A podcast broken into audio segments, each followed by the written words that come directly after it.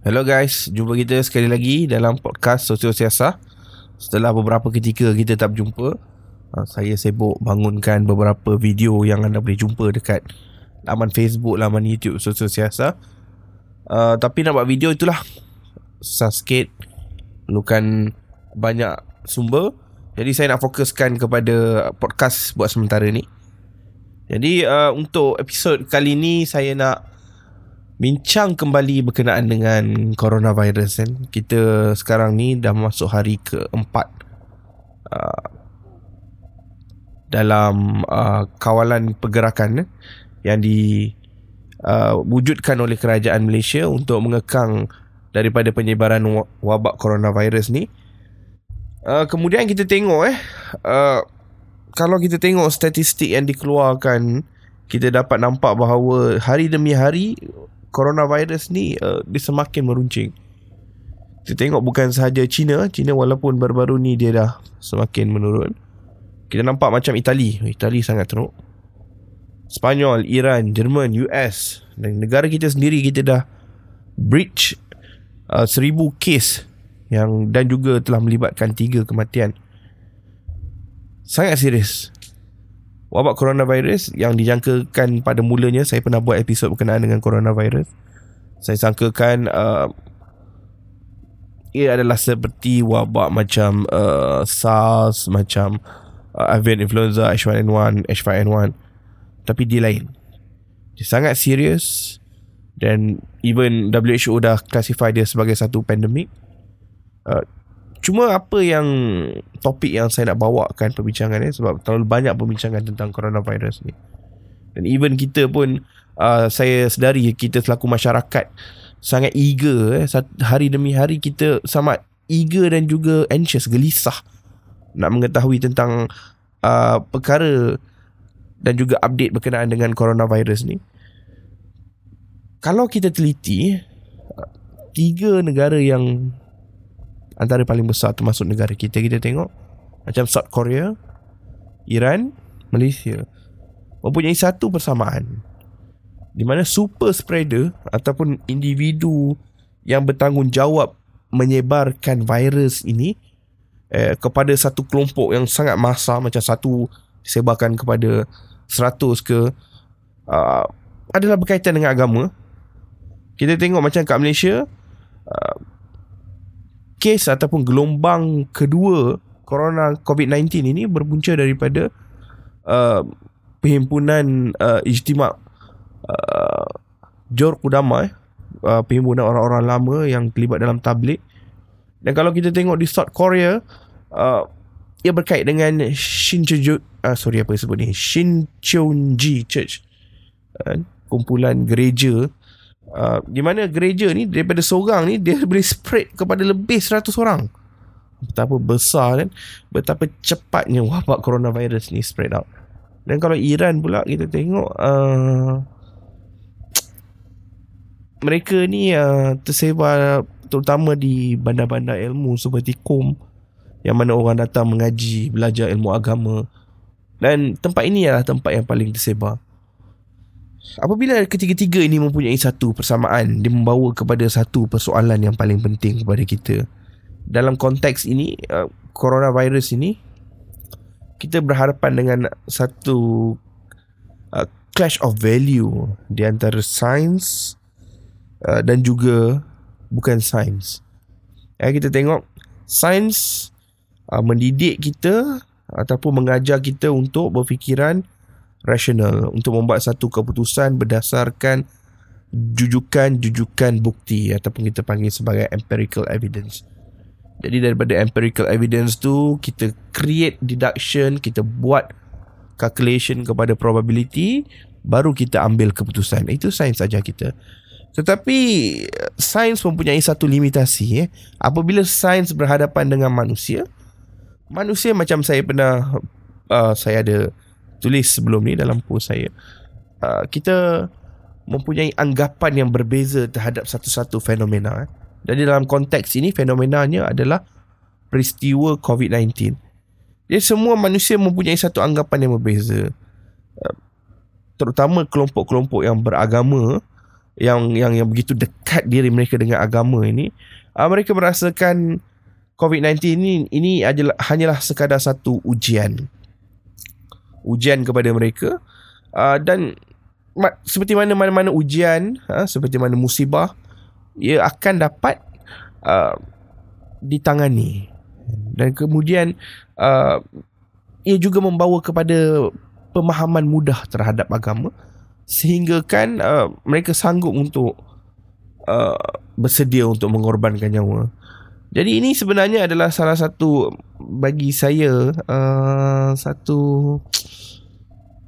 sukar untuk saya katakan, sebab dalam satu point, bagi dalam diri saya anggap ni adalah common untuk manusia. Tapi dalam satu point lain, ia menjurus kepada satu permasalahan untuk kita kekang benda ini. Jadi sebab itu saya suka tekankan di mana masyarakat kita perlu sedar dalam untuk membantras satu-satu benda, especially dalam konteks membantras satu-satu wabak, kita memang perlu bergantung kepada sains akan providekan kita tentang cara, tentang bagaimana untuk kita selesaikan sesuatu masalah. Dia seolah-olah memberi kita satu tools, satu alatan, instrumen untuk kita selesaikan. Tetapi untuk kita berikan kepada manusia, untuk manusia menggunakan tools, itu adalah satu langkah yang berbeza. Langkah yang mungkin orang boleh katakan lebih kepada sains sosial. Tetapi kita tidak boleh memaksa, sebab setiap orang mempunyai means yang berbeza, dan sukar untuk kita dapatkan perkara tersebut. Cumanya bila satu hikmah lah yang saya rasa boleh untuk dikatakan apabila berlakunya benda ini, wujud pelbagai tafsiran baru untuk menyedarkan kumpulan masyarakat bahawa walaupun mereka dalam keinginan mereka tu untuk mencintai Tuhan, untuk mendekatkan diri dengan Tuhan, kita tengok macam contoh kat Iran.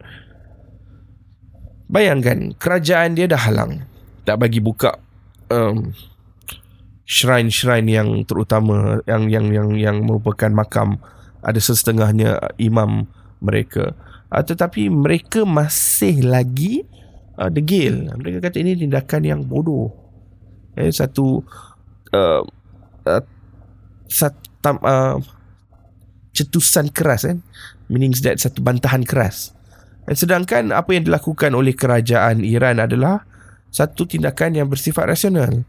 Tetapi disebabkan oleh clash of meaning tu, maka ia memerlukan satu perspektif lain. Jadi perspektif lain yang saya katakan, jadi kita wujudkan pelbagai tafsiran. Kalau di Malaysia ni kita tengok, satu ketika tu memang dalam beberapa hari lepas, saya tengok kumpulan-kumpulan Tabligh ni dia lebih bersifat defensif. Saya cuba untuk meletakkan diri dalam satu keadaan neutral. Mereka merasakan diri mereka diancam. Saya tak salahkan mereka. Jadi mereka bersifat defensif. Cumanya bagi saya adalah lebih baik kumpulan Tabligh ini, dan saya sedar mereka pun dah sedar benda tu. Mereka buka kerjasama mereka, bersedia untuk bekerjasama dan menampakkan sisi sebenar yang diperjuangkan oleh kumpulan-kumpulan Tabligh ini. Kalau katakan mereka ini memperjuangkan nilai-nilai akhlak seorang Nabi untuk diterapkan di dalam umat Islam. Jadinya macam yang saya katakan, dengan berlakunya perkara ini ada tafsiran-tafsiran baru. Jadi tafsiran-tafsiran baru ini mengajar umat-umat Islam ataupun mana-mana penganut yang beragama untuk melihat dunia ini bukan hanya dengan satu sisi. Sebab apa? Kes-kes yang berlaku, kes-kes yang degil semua ni, dia melihat benda ini sebagai satu garis lurus, ujian Tuhan. Sama ada kita lepas atau tak lepas. Kalau kita lepas, okey, Alhamdulillah, kita sihat, kita teruskan lagi dengan ibadah kita kepada agama, kepada Tuhan, maaf. Kalau kita tak lepas, kita meninggal dan kita kembali kepada Tuhan. Jadi ini satu perspektif linear. Sedangkan apabila wujud tafsiran ni, dia membawa kumpulan-kumpulan ini kepada satu sudut pandang yang berbeza. kan, di mana objek itu sebenarnya bukanlah seperti mana yang dibayangkan oleh mereka. Kalau kita belajar matematik, even kalau kita belajar lukisan kejuruteraan, even matematik lah paling senang. Kemahiran hidup lah saya ingat dulu, kita ada sudut pandang sisi, sudut pandang pelan, sudut pandang atas. Jadi setiap sudut pandang ini memberikan gambaran yang berbeza. Jadi kewujudan tafsiran-tafsiran baru ini membawa satu sudut pandang yang baru. Dan apabila berlaku sudut pandang yang baru, masyarakat akan cuba untuk sesuaikan sama ada sudut pandang ini boleh diterima sebagai pengetahuan mereka atau tidak. Which is bagi saya sebagai salah seorang yang berada dalam disiplin ini adalah satu blessing. Satu blessing. Sebab kalau, of course, dalam satu sisi saya berasa sangat gusar dengan begitu cepatnya wabak ini merebak. Begitu takutnya saya melihat masyarakat yang masih lagi tidak nampak betapa seriusnya hal ini. Tetapi dalam satu sudut lain, saya membuka dada ataupun menerima bagaimana keadaan kesusahan ini membawa kepada pencetusan ilmu baru. Jadi berbalik kepada satu side kita dah cuba selesaikan, kita dah boleh nampak bagaimana agama ini mempunyai satu kaitan yang sangat penting. Dia macam manusia itu tak boleh berpisah daripada agama. Rasional yang cuba untuk diterapkan melalui perspektif sains. Tetapi perlu ada satu lagi instrumen untuk menerangkan kepada kumpulan, especially kumpulan-kumpulan yang tidak nampak daripada sudut sains. Dan bagi mereka, macam saya kata tadi, perspektif mereka perspektif linear. Yang keduanya adalah daripada sudut apa yang saya ingin bincangkan pada hari ini adalah berkenaan dengan pengawalan kerajaan.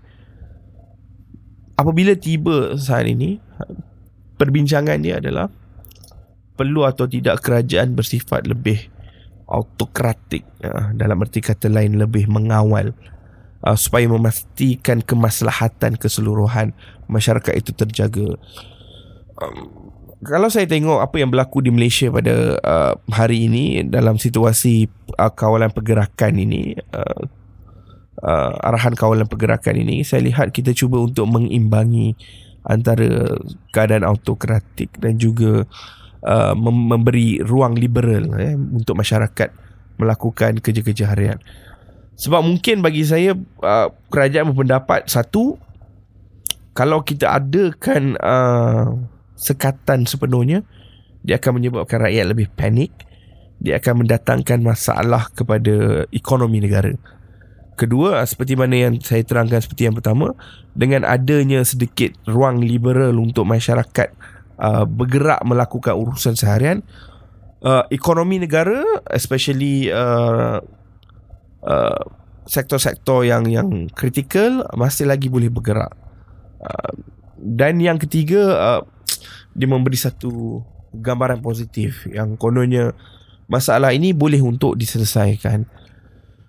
Cumanya kalau kita tengok dari hari ke hari, ada sahaja bukti-bukti yang menunjukkan pelanggaran keadaan ini. Ada yang bangga, even sampai satu tahap ada yang bangga melakukannya. Kita tengok yang seperti contoh yang baru-baru ni, pasal gulai kepala kambing kan, and then kemudian dia dah kena tahan pun.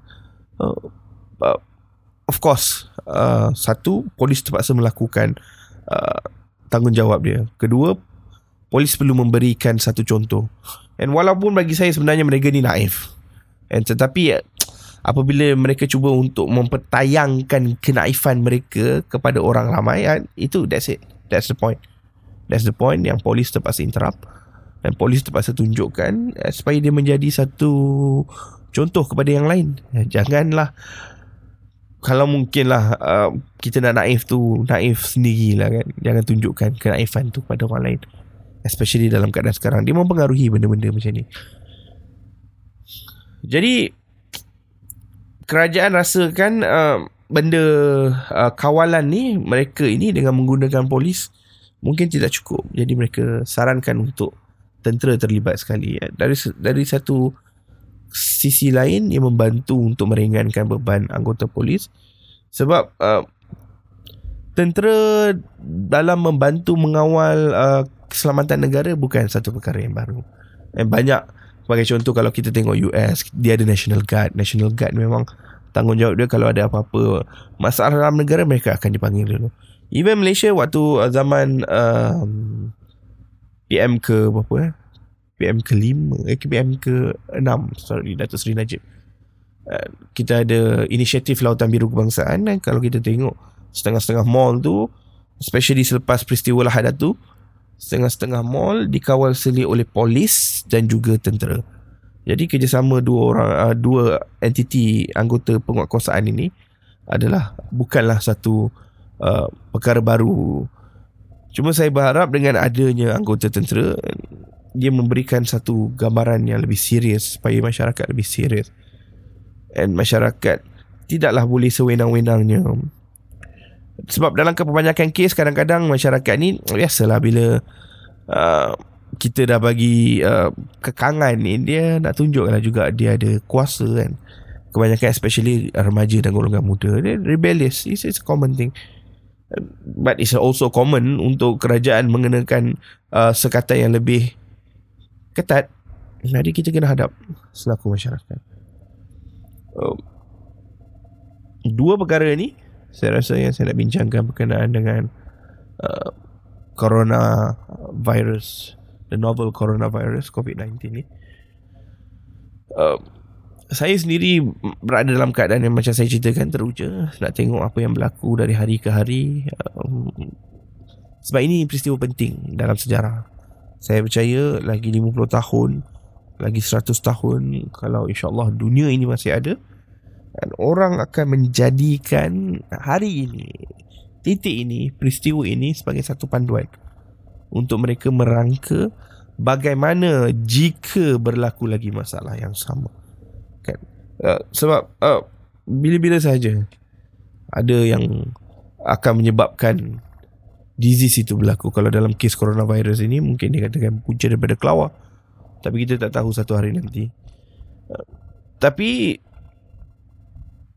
keadaan ini memberikan satu peluang untuk dua disiplin, sains dan bukan sains, untuk memperlihatkan bagaimana perilaku masyarakat, dan kadang-kadang kita panggil sebagai behavior, dan juga agensi masyarakat ini dipengaruhi oleh keadaan rasional dan keadaan tidak rasional.